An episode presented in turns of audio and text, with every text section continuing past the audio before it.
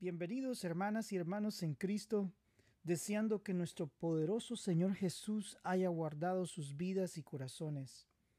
Tan esencial es la presencia de nuestro Señor en nuestras vidas y corazones. Su gozo es tan importante. Es el que nos motiva a seguir el buen camino, el camino de la verdad en Dios, es el que nos confirma que hay un Dios que está cerca de nuestros corazones y que nos ama con un amor inigualable. Es hermoso, pues, ah, cuando tú recuerdas uh, los años, tal vez, no sé si tú tendrás un año, dos años de haberte convertido, o no sé, haber aceptado a Jesucristo como tu Salvador personal, no convertido, sino que haber aceptado a Jesús como tu Salvador personal.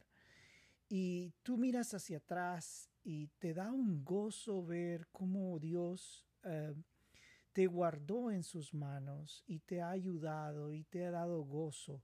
Eso te llena en tu alma, en tu corazón, en tu mente. Tal vez hay momentos difíciles que tú estás pasando y recordar y si Tal vez tú tienes uno o dos años de haber aceptado a Jesús y no tienes tanta experiencia. Entonces el, Señor nos ha dejado pues su palabra para ver que hombres que se dedicaron a Dios, que entregaron su vida a Dios, pasaron momentos muy difíciles y momentos críticos en donde sus vidas estaban al borde, al borde de morir, de ser de muertos, de, de, ser asesinados, de, de haber sido, no sé, tanta cosa, puestos en las prisiones, eh, hombres que pasaron problemas tan graves. Y, y, Dios nos ha dejado esa palabra para darnos a nosotros la paz, la confianza de decir, sí, Dios está allí. Dios está en, nosotros, Dios está en todo momento, Dios es el que guarda nuestro camino, Dios es el que estará. Y, y ese debe ser el pensamiento que debe de referirse a ti todo momento.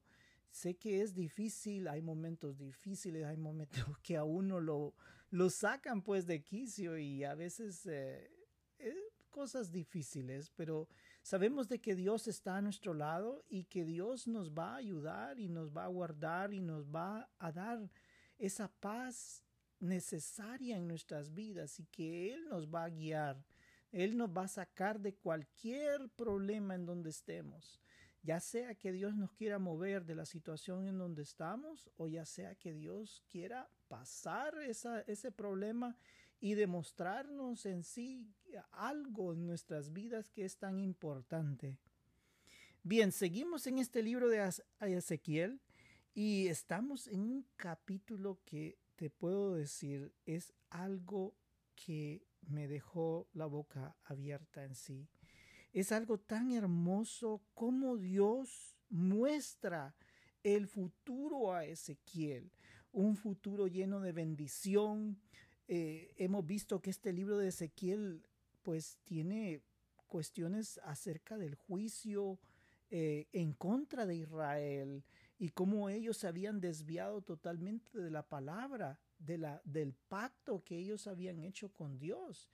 Y esa situación pues eh, desembocó en que el Espíritu de Dios abandonó el templo, el templo fue destruido.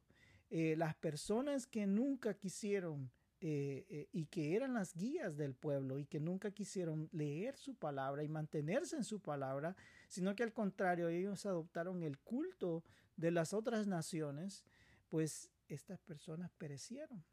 Había un juicio sobre ellos. Y Dios selló a aquellos que se mantuvieron fieles, a pesar de que cayó sobre toda esa nación el juicio, aquellos que habían sido sellados, Dios los guardó Ahí podemos tener los ejemplos de Ezequiel, ahí tenemos los ejemplos de Jeremías, ahí tenemos el ejemplo de Daniel y sus amigos. Dios los guardó. Esos hombres se mantuvieron fieles y firmes a pesar de que ellos no eran culpables. Ellos, ellos no eran culpables de la situación en que su nación se sumergió.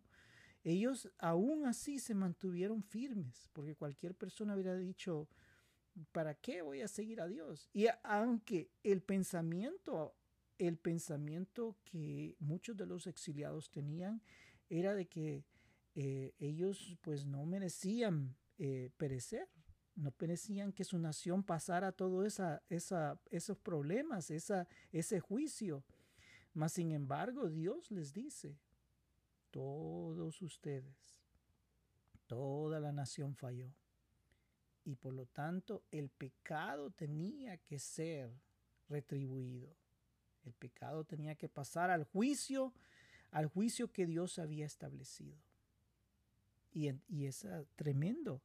Pero a medida que vamos avanzando hacia los capítulos finales de este, de este libro de Ezequiel, nos encontramos con capítulos que nos abren la puerta al retorno eh, de un templo, al retorno de una nación, al retorno de, de, de, de, esta, de estas personas que fueron exiliadas.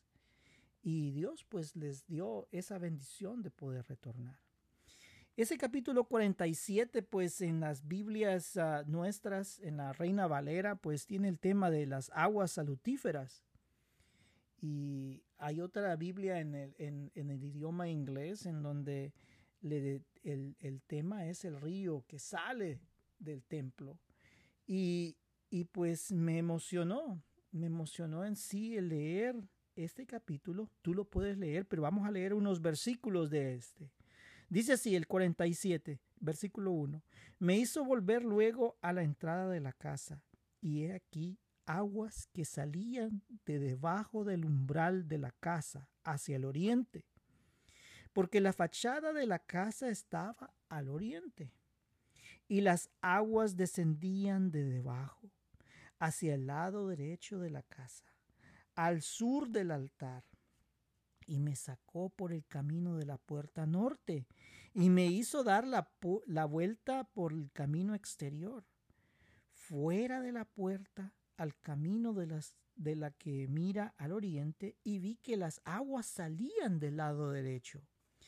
Y salió el varón hacia el oriente, llevando un cordel en su mano, y midió mil codos, y me hizo pasar por las aguas hasta los tobillos. Midió otros mil, y me hizo pasar por las aguas hasta las rodillas. Midió luego otros mil, y me hizo pasar por las aguas hasta los lomos. Y midió otros mil, y era ya un río que yo no podía pasar porque las aguas habían crecido de manera que el río no se podía pasar sino a nado. Y me dijo, ¿has visto, hijo de hombre? Después me llevó y me hizo volver por la ribera del río. Y volviendo yo, vi que en la ribera del río había muchísimos árboles, uno y a otro lado.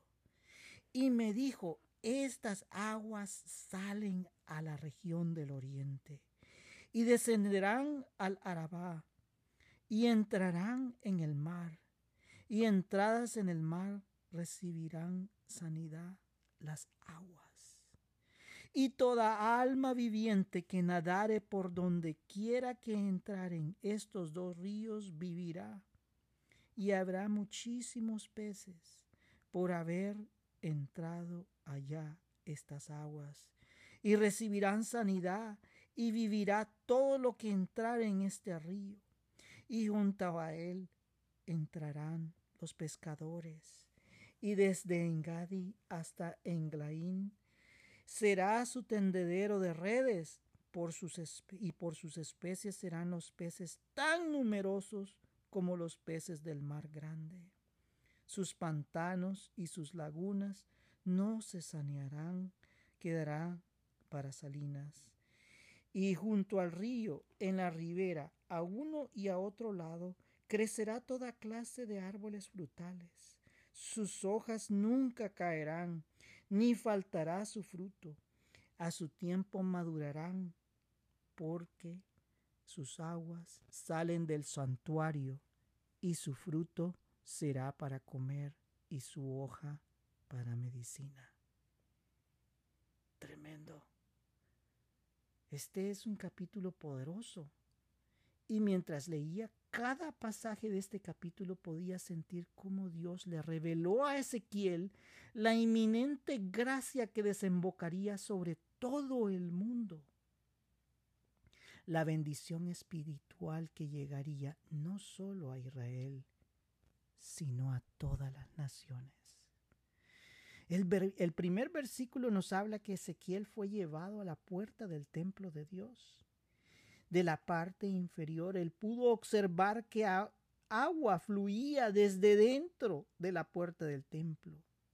Ezequiel es llevado afuera y allí se le muestra cómo esas aguas salían fuera del templo al patio del templo y luego salen del mismo sitio del templo, es decir, las aguas fluyen fuera de todo este lugar. Imagínate, salen del lugar santo hacia afuera, hacia el frente del templo. Se mueven hacia un lado, fuera del templo. Estamos en el patio. Y después salen por una de las puertas del patio. ¿Qué significa esto? En cada una de ellas nos muestra ciertos puntos cardinales por donde esa agua se mueve.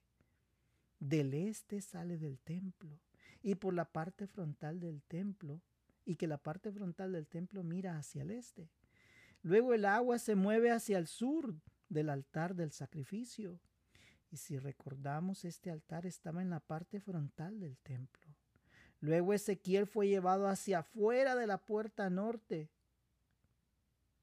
hasta la entrada de la parte este nuevamente en este nuevo punto cardinal, donde está la parte frontal del templo, el este. Ahí es llevado. Desde allí pudo ver que el agua salía del templo y desembocaba por el lado sur del patio del templo. El agua. ¿Qué significa esta agua?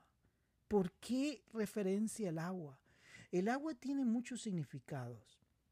Cuando la Biblia habla del agua, pues en este caso está hablando de un instrumento divino que simboliza vida, algo que trae vida. Pero a la vez las aguas también pueden simbolizar una guerra. Cuando dice, cuando dice en la Biblia, en el libro de Daniel, de que el, rey del norte vendrá como río como río llevándose todo a su paso. Puede ser un río que desemboque con fuerza. Y, eso lo hace referencia en la Biblia también, eh, utilizando las referencias del agua y el río. También, pues nosotros sabemos de que las aguas del mar, pues referencian en el mundo perdido eh, eh, ese, ese mundo en conflicto, ese mundo en destrucción, ese mundo que vive en aquel tremendo destrucción a sí mismo y de donde salen las bestias del mar eh, para destruir al mundo usadas por Satanás. También es agua que viene, esas aguas vienen del mar, aguas saladas en sí, que no traen vida espiritual, sino que al contrario traen una destrucción una destrucción, ese, ese conflicto. Y si tú miras más allá en la visión celestial, en el libro de Apocalipsis se nos dice que hay un mar de cristal. Pero dice de que ese mar de cristal es totalmente tranquilo. Tranquilo. Imagínate comparado con el libro de Apocalipsis, en donde menciona de dónde salen todas esas bestias y monstruos, esos hombres utilizados por el demonio para destruir a la sociedad, para destruir al hombre, para destruir familias, destruir a la humanidad, siendo instrumentos de destrucción, de muerte. Pero ese mar delante del templo de Dios allá en la visión celestial, delante del trono de Dios, es un mar tranquilo. Pero volviendo a este libro, el agua acá simboliza vida. Puedes imaginar el propósito principal del templo de Jerusalén. Allí puedes encontrar que simbolizaba este templo celestial que Ezequiel observa. Desde ese templo había esperanza. Eso era el simbolismo. El simbolismo del templo era que había esperanza. No solo para el pueblo de Israel. Israel se cerró en esa posición y al contrario adoptó a las otras naciones. Su visión era ser un faro para las naciones. Esa era su visión. Eso era lo que Dios les había designado a ellos a través de ese templo. Ser un lugar de esperanza, de perdón, un lugar de vida para las naciones. Claro, ellos se sujetaron y se cerraron y, yo soy el único seleccionado y los demás, pues, eh, no sé, yo soy el único elegido, yo soy el único bueno y aquí y allá. Y, todo viene por la sangre. Porque mi madre era judía, yo soy judío y así sucesivamente. Y, y la genealogía ahí juega un papel tan importante. Pero ¿qué ocurre aquí? Dios les está diciendo que la imagen de ese templo es para bendición de las naciones. El templo que sale, ese río que sale, perdón, del templo es para bendición de las naciones. El agua que trae vida. El agua que levanta al ser humano de su, condición perdida el agua que trae vida a la naturaleza, el agua que restaura. Ese es el mensaje del templo. ¿Qué simboliza el templo de Dios en Israel? Y ahora Dios les dice espiritualmente, señores, ustedes no han entendido la visión. Y a Ezequiel se lo muestra. Definitivamente. Lo que pasa es de que tal vez él, él tal vez no podía ver hacia el futuro. En el sentido de que él no podía comprender muchas de las cosas que le fueron reveladas a Juan. Aquí hay como 500 años antes del año cero, Cristo.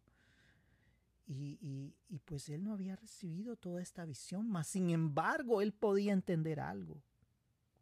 De ese templo saldría la bendición para las naciones. Y ese templo es un templo poderoso espiritual, el cual abre sus puertas a las naciones. Y todo aquel que desee ingresar en ese río será sano, tendrá vida, sus pecados serán lavados. Qué hermoso es lo que Dios le está revelando a Ezequiel. El mostrar a las naciones quién es el verdadero Dios. Ese era el propósito del templo, traer vida, que ellos pudieran mostrarle y decirle a los asirios, a los babilónicos, que ellos los pudieran mostrar a los egipcios y decirles, señores, este es el verdadero Dios. Y te puedes imaginar la confrontación. ¿Qué va a ser ese el verdadero Dios? Aquí venimos con todos nuestros ejércitos y te vamos a acabar. ¿Qué tal un rey que le hubiera dicho, hazlo, hazlo? Pues yo he creído en el Dios de los ejércitos de Israel. Y si tú vas a venir con cualquier ejército, nosotros no tenemos ejército. Pero tenemos al Dios Todopoderoso. Vente. Vente. Acábame. Destrúyeme. Trátalo. Y verás los ángeles de Dios los ejércitos de Dios, porque Dios nos ama con un gran amor y nos ha dado, nos ha dado la antorcha para poder mostrarle a las naciones quién es el verdadero Dios. ¿Qué hubiera pasado si eso hubiera sucedido? Y todos los reyes de Israel se hubieran mantenido de esa manera. No sé qué hubiera pasado. Pero no sucedió así. Entonces Dios está mostrando, bueno, el templo de Dios tiene el propósito de llevar vida. Pues si ustedes no llevan vida, pues del mismo templo va a salir la bendición. Yo voy a traer la bendición. Para Israel, Israel, pues el problema fue que, que cuando uno es representante de Dios, para llevar su palabra, para llevar salvación, para llevar esto, para llevar lo otro, lo primero que hace el enemigo es acabar, destruir, destruir completamente. E Israel, pues los levitas no se mantuvieron firmes, se dejaron corromper como todo ser humano. Y en lugar de arrepentirse, se siguieron corrompiendo más y más y más. se dejaron influenciar por Satanás, por el diablo y su pensamiento, abandonando el oficio de ellos de ser guía de la nación. Lo abandonaron, le tuvieron miedo al rey, que tal vez el rey también andaba más perdido, que no quería ni leer lo que había en la ley, lo que había en el libro, en la Torá ni eso querían leer, sino que a veces, oh, encontramos el libro este acá. ¿Y a dónde lo tenían escondido? Hay un evento que sucede así. Oh, encontramos el libro y leamos que lo... Hagamos lo que dice acá. ¿Por qué lo esconden? Ahora, el enemigo pues voló ese templo en pedazos. Cayó ese templo. Satanás no quiere que exista esa bendición, esa agua de salud, de salvación, de amor, de perdón. Él voló en pedazos el templo de Jerusalén. Él no quiere que haya bendición. Y tú lo puedes leer en el capítulo 12 del libro de Apocalipsis, que es en el estudio que llevamos anteriormente. Y lo voy a retomar una vez terminemos este libro. Eh, en ese capítulo 12, en donde aparece la mujer con las dos estrellas, la mujer es la representación de Israel. Israel y la iglesia gentil, porque la mujer es la que trae vida, el simbolismo de vida. Somos instrumentos de vida, no de muerte. Y ahí en ese capítulo 12 tú te puedes ver toda la horrible obra del diablo para destruir a Israel y para destruirnos a nosotros. Por todos los medios. Y ahí dice que tiró una agua como un río caudaloso para destruirnos, ¿ves? Las aguas. Pero estas no son aguas de vida, son aguas de destrucción. Es decir, que viene con todo. Ese es el simbolismo viene con todo este diablo para destruir y acabar a los representantes de Dios.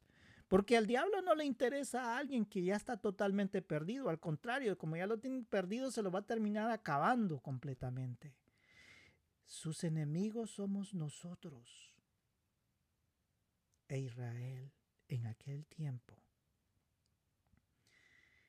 Somos enemigos porque traemos la vida a la tierra, porque las aguas salutríferas de bendición, de paz, de armonía, de, de perdón, de redención, son las que nosotros como iglesia traemos a este mundo. Cada cristiano. Cada cristiano trae esas aguas salutríferas. Como sea la manera, como sea que si sos estudiado o no sos estudiado, que, que, no, que tienes buenas palabras para hablar, que no, que no tienes todas las palabras del léxico, del diccionario, pero, pero aún así Dios te usa con tu vida. Quien seas, no importa cómo sea tu nombre, Dios te usa como instrumento de bendición, de aguas, de traer esas aguas de salud. La mujer, pues, es la esposa y la novia, la amada del Señor. Esa es la iglesia. Mas, sin embargo, el diablo no puede tener esa bendición. Y Ezequiel observa en esta visión a través de los tiempos que Israel, la iglesia gentil, en el milenio y la nueva Jerusalén, esas aguas fluirán. No importa cómo, pero van a fluir.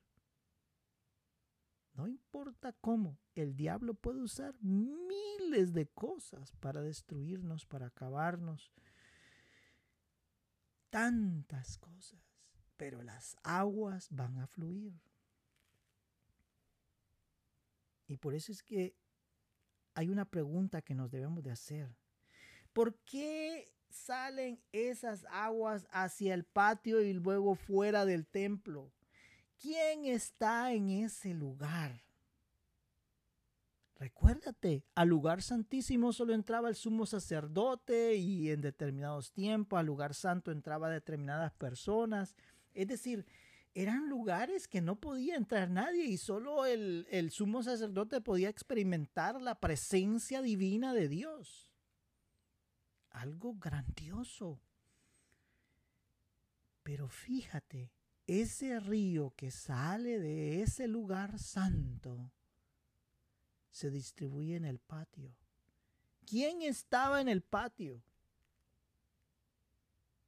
Allí estaban todo el pueblo, mujeres, hombres, niños. A veces habían extranjeros allí. Ese era el patio. Y si te vas más afuera, si te vas fuera de del perímetro del templo, después de la, de la muralla, ¿quién está ahí? Todos, gentiles. Todos. La bendición de Dios es para desbordarse a todos. El diablo y el hombre trajeron la maldición al universo entero del pecado. Pero Dios está abriendo la oportunidad de bendición para todos. La bendición no debe de quedarse en el lugar santísimo y hacerla exclusiva solo para el sumo sacerdote y al pueblo de, Israel. ¿Por qué? Las posiciones de, de, si tú te das cuenta en la historia, en las demás culturas, esta posición de sacerdote o sumo sacerdote en las demás culturas, podemos estudiar la cultura maya, la cultura azteca, podemos estudiar eh, inca y podemos ver eh, inclusive las otras culturas. ellos, todos ellos tenían un personaje pues que tenía su contacto con el mundo espiritual. En el caso acá, el sumo sacerdote pues administraba eh, esa, esa bendición espiritual. Pero el problema es que como seres humanos muchas veces tendemos a fallar y a corrompernos porque, porque detentamos o porque tenemos detentar o porque tenemos el poder, porque estas son posiciones de poder. Y el problema es de que si el sumo sacerdote o los sacerdotes de las otras culturas, ellos, ellos mantienen ese poder, pues ese poder imposible. hay una corrupción. El poder pues corrompe los corazones de estas personas. Entonces Dios administra a Él mismo la bendición hacia las naciones.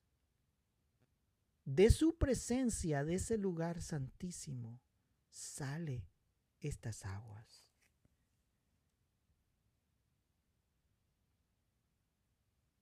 Dios nos muestra la verdad y es para que todos, todos los que nos humillemos, nos acerquemos a ese lugar.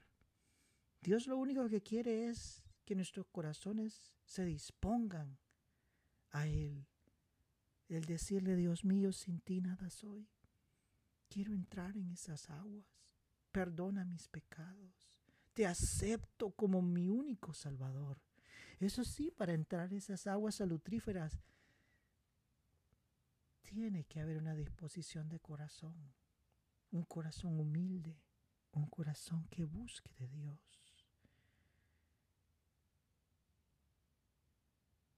Dios le abre al mundo la bendición. La bendición de todas las naciones. Ahora, Ezequiel tal vez hubiera pensado, bueno, ¿y estas aguas de bendición y amor, cómo es que salen al mundo entero? ¿Cómo es que llegan al mundo entero? Él no conocía lo que se le había mostrado a Isaías. aquel personaje que vendría y entregaría su vida por todos nosotros. Las aguas de bendición para que salgan de ese templo tuvieron que ser compradas. Tuvieron que ser compradas con sangre había que pagar la deuda que el hombre produjo, la deuda que el diablo tenía en sus manos, aquel pagaré.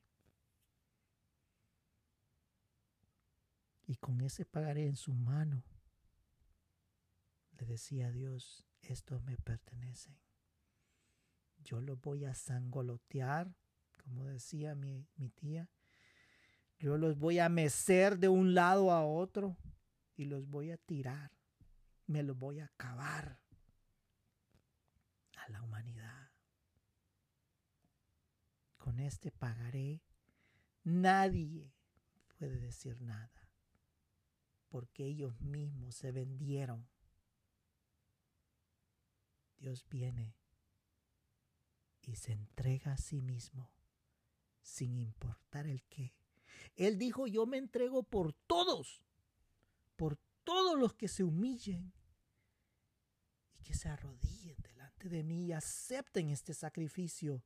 Esas aguas salutríferas, esas aguas de bendición, esas aguas de salvación que salen del templo, vienen a través de Cristo y de su obra. El río comenzó pequeño. Salvó a doce. De los doce, veinticuatro. De los veinticuatro se multiplicó. El río iba creciendo. El río iba creciendo y creciendo hasta que se convirtió en un río que no se podía pasar más que a nado.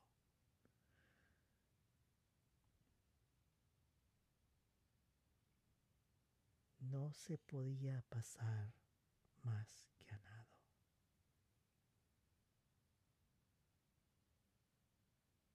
Miles y millones de millones de millones de mujeres y hombres, niños, ancianos, ancianas, que han entregado su vida al Señor Jesús han formado ese río. ¿Por qué? Porque de mí, de ti, a través de Cristo y su obra, Él ha permitido y tenido misericordia que aguas salutríferas abunden en tu corazón y en mi corazón y que de ahí fluye para afuera hacia los demás. Qué hermoso mensaje que Dios nos está dando. De su interior correrán ríos de agua viva. Tú y yo somos parte de ese río de Dios. Llevamos el caudal del agua viva de nuestro templo interior. ¿No te da gozo el sentir que tú eres instrumento de Dios para traer vida a las naciones? Para traer la bendición a la tierra. Hay gente que no te va a decir, este, bendición. Ellos no han entendido. Ellos no han entendido el propósito espiritual de Dios.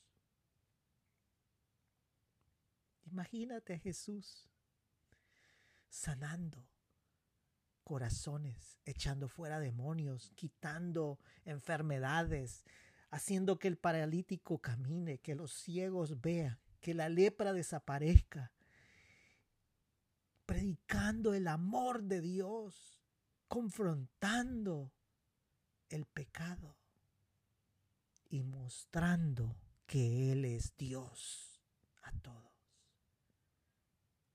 ¿Qué le hicieron?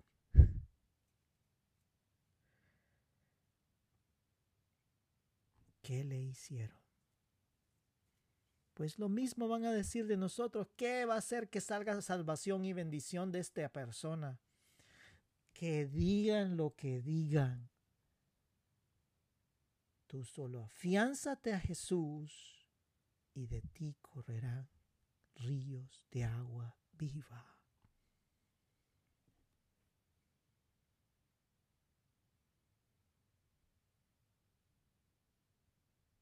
Ahora, esta visión no solo se aplica para este tiempo, de la iglesia gentil. Esta visión se aplica para el futuro, cuando Jesús reine sobre la tierra. Traerá bendición a las naciones. Claro, van a haber gente, cuando el diablo sea suelto nuevamente, van a haber gentes que nunca van a querer comprender que Jesús es todo.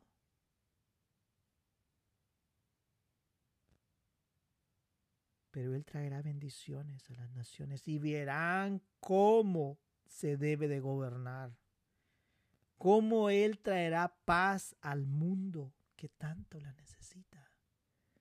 Que este aquí pelea, que este acá, que aquí, que allá, que este se mata, que este no me quiere, que este sí me quiere, que este es leal, que este no es leal. Así viven peleando en ese mundo político y uno le saca los trapos al sol del otro y el otro de aquí, de allá, y que si lo puede meter preso, lo mete preso, y que si lo puede matar, lo manda a matar.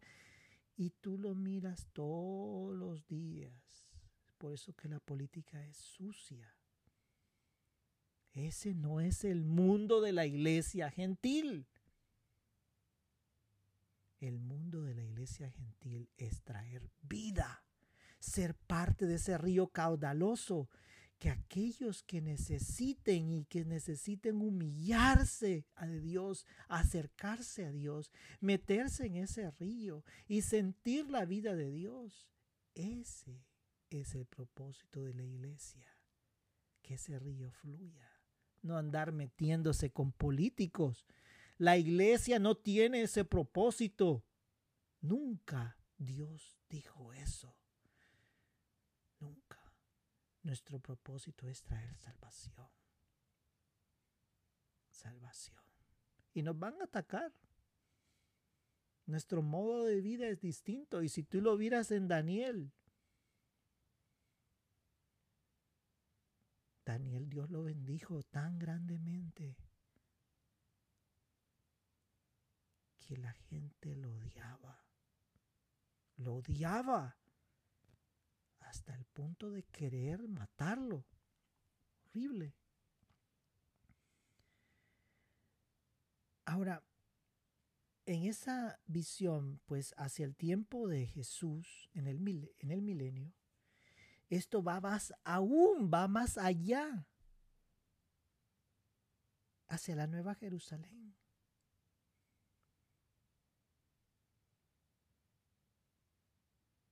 Las aguas de vida de Dios tendrán su resultado final. A nivel material, la bendición será grande en la Nueva Jerusalén. Ahora yo te puedo decir de que Dios a través de esos ríos de agua vida nos bendice. Nos bendice de distintas maneras. A través del río que sale de ese templo. Dios nos bendice de distintas maneras. No sé tu vida, pero yo te puedo decir de que la misericordia de Dios en mi vida ha sido grande. Es misericordioso Dios. Es un Dios de amor, es un Dios de paz. Pasado momentos de conflicto duro en donde la vida, pues tú piensas no vas a salir vivo de aquí. Hubo un día que yo sentí que ya, ya mi espíritu salía del cuerpo y me elevaba y decía, Dios mío, recíbeme.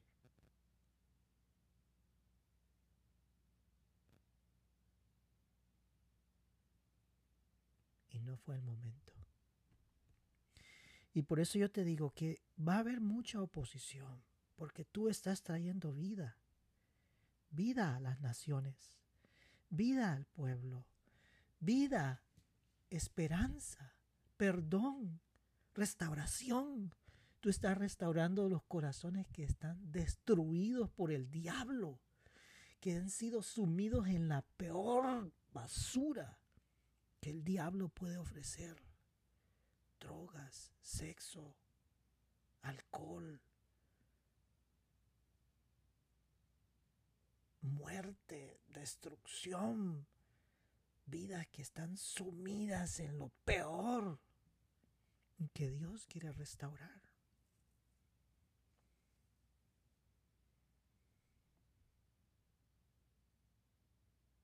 Hay algo también que este río desemboca en un lugar donde no hay vida. ¿Y qué es lo que él hace? Dice que la vida surge en ese lugar y transforma las aguas podridas que habían. ¿Ves? Esas aguas podridas que estaban ahí son transformadas por el agua de bendición. Aquellos espíritus, nuestra mente, nuestro corazón, que ha sido sumido y destruido. Hemos pasado tal vez situaciones difíciles en nuestra niñez, en nuestra juventud, momentos duros, el diablo contaminó nuestras vidas con aguas podridas, envenenadas, que han consumido nuestra mente y nuestro corazón.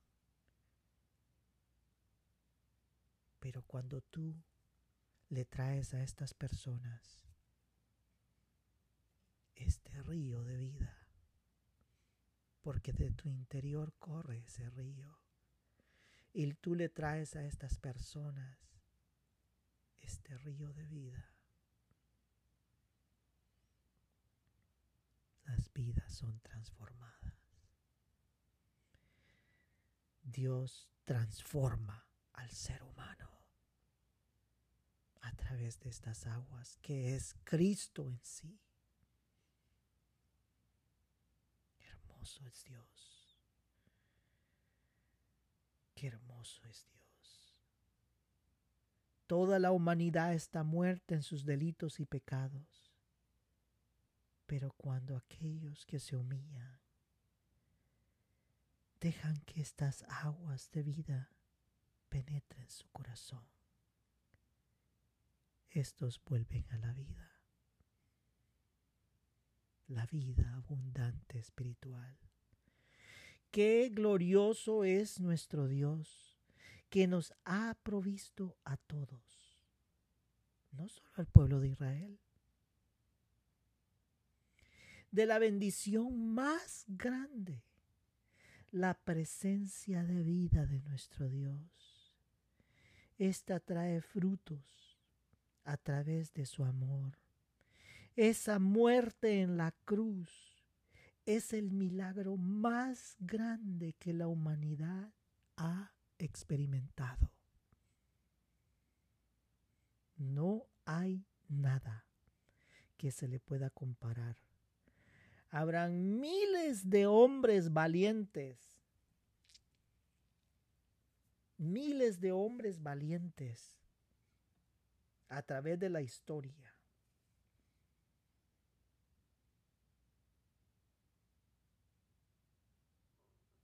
Que han salido a la guerra y han escrito libros, miles de libros acerca de sus grandes hazañas, grandísimas hazañas, que eh, este hizo esto, que el hombre llegó a la luna, que Alejandro el Grande conquistó imperios. Libros de eso, que el faraón este hizo esto otro, que cosa, tanta hazaña, pero ninguna se compara en ser el dueño del universo entero y decidir venir a la tierra sabiendo lo que le iba a ocurrir. Y aún así lo decide y viene por nosotros. El dueño del universo.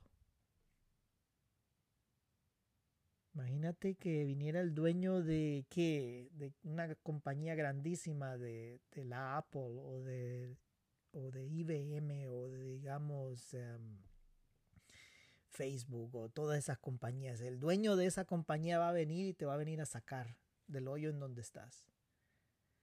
Primero que ni te conoce, ni sabe tu nombre, ni sabe quién eres, ni sabe a dónde vives.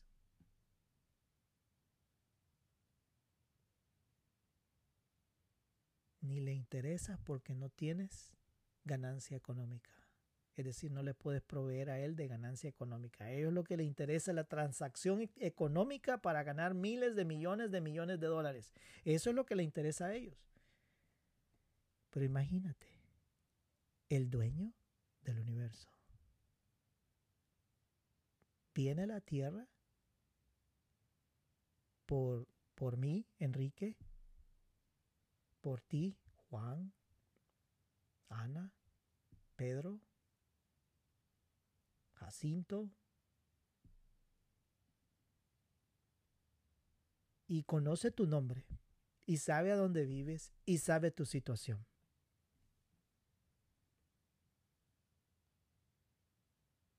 Y entregarse por ti.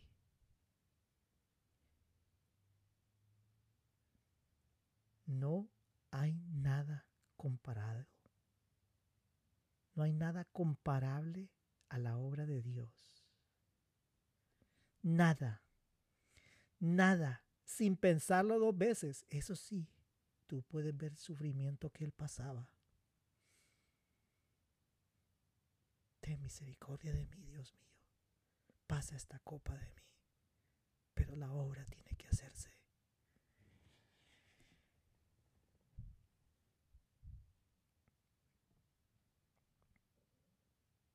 decidió abrir el caudal de bendición de ese lugar santísimo a las naciones al entregarse en esa cruz del Calvario.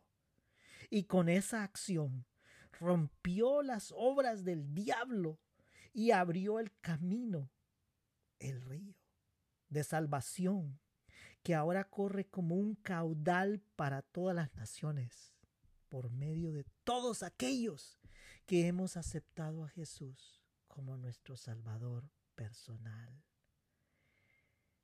Qué hermoso. Qué hermoso es nuestro Dios. A Él sea la gloria y la honra por los siglos de los siglos.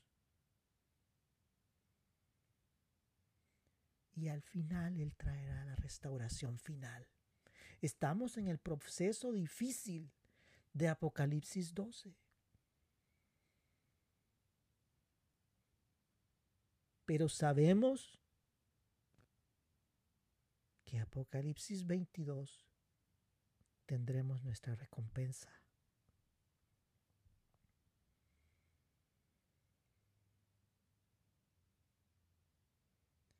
Volviendo a ese río, lo hermoso es que esas aguas no solo son para nosotros, sino para restauración final que Dios traerá del universo entero, cielo nuevo y tierra nueva, vida, sanidad, paz, confianza, verdad, amor, etcétera, etcétera, etcétera.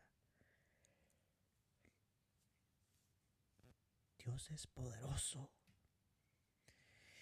En los versículos finales de este capítulo 47, tú los puedes leer y ahí habla de la distribución de las tierras.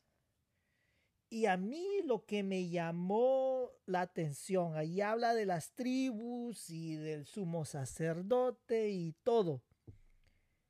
Pero hay algo que me llamó la atención. Y tú lo puedes leer ya que el tiempo se está corriendo. Son los últimos tres versículos. Dice allí que los extranjeros heredarán la tierra. Las tierras, en la distribución de las tierras le dice, aquí también los extranjeros van a heredar tierra. Y nosotros fuimos el, el pueblo injertado a ellos. Somos parte de esa poderosa iglesia que salió de este pueblo de Israel. Se nos entregó la responsabilidad de ser representantes de Dios en la tierra y ahora somos parte de ese pueblo de Dios.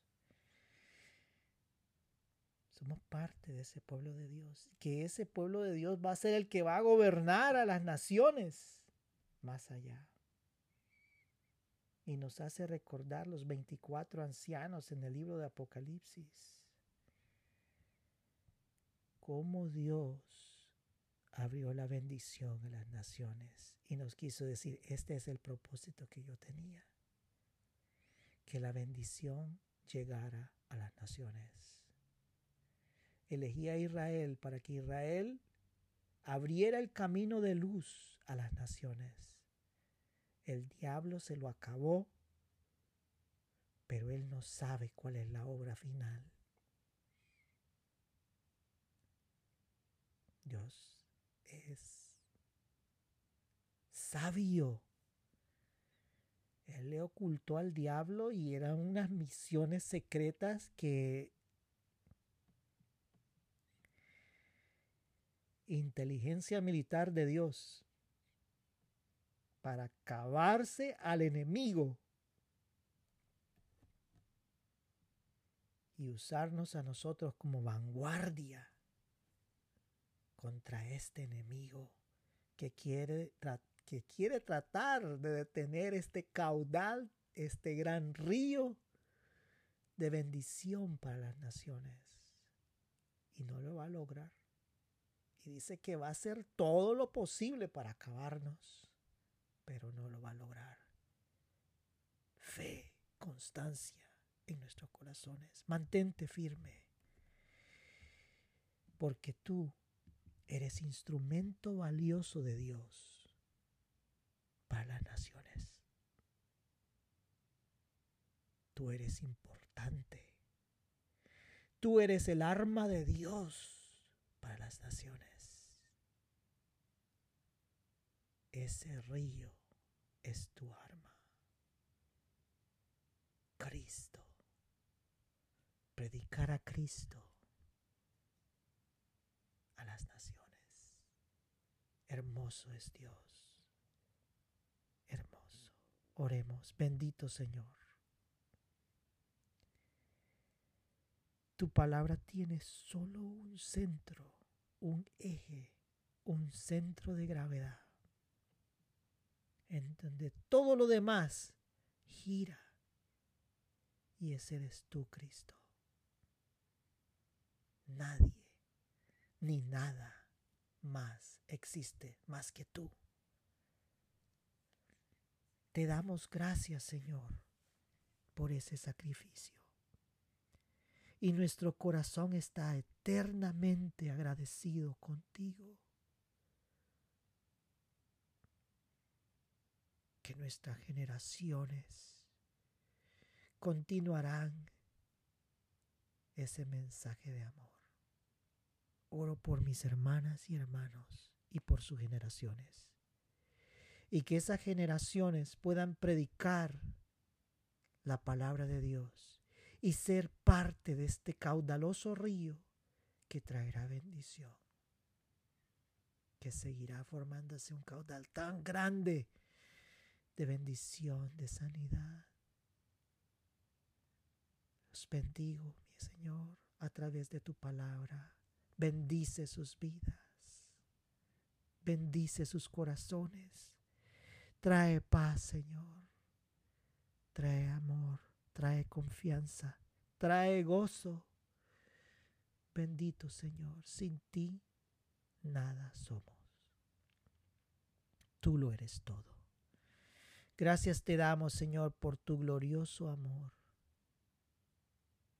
Te pido de que las obras del maligno en contra de mis hermanos y, mí, y contra mía, en el nombre de Jesús, sean destruidas en este momento.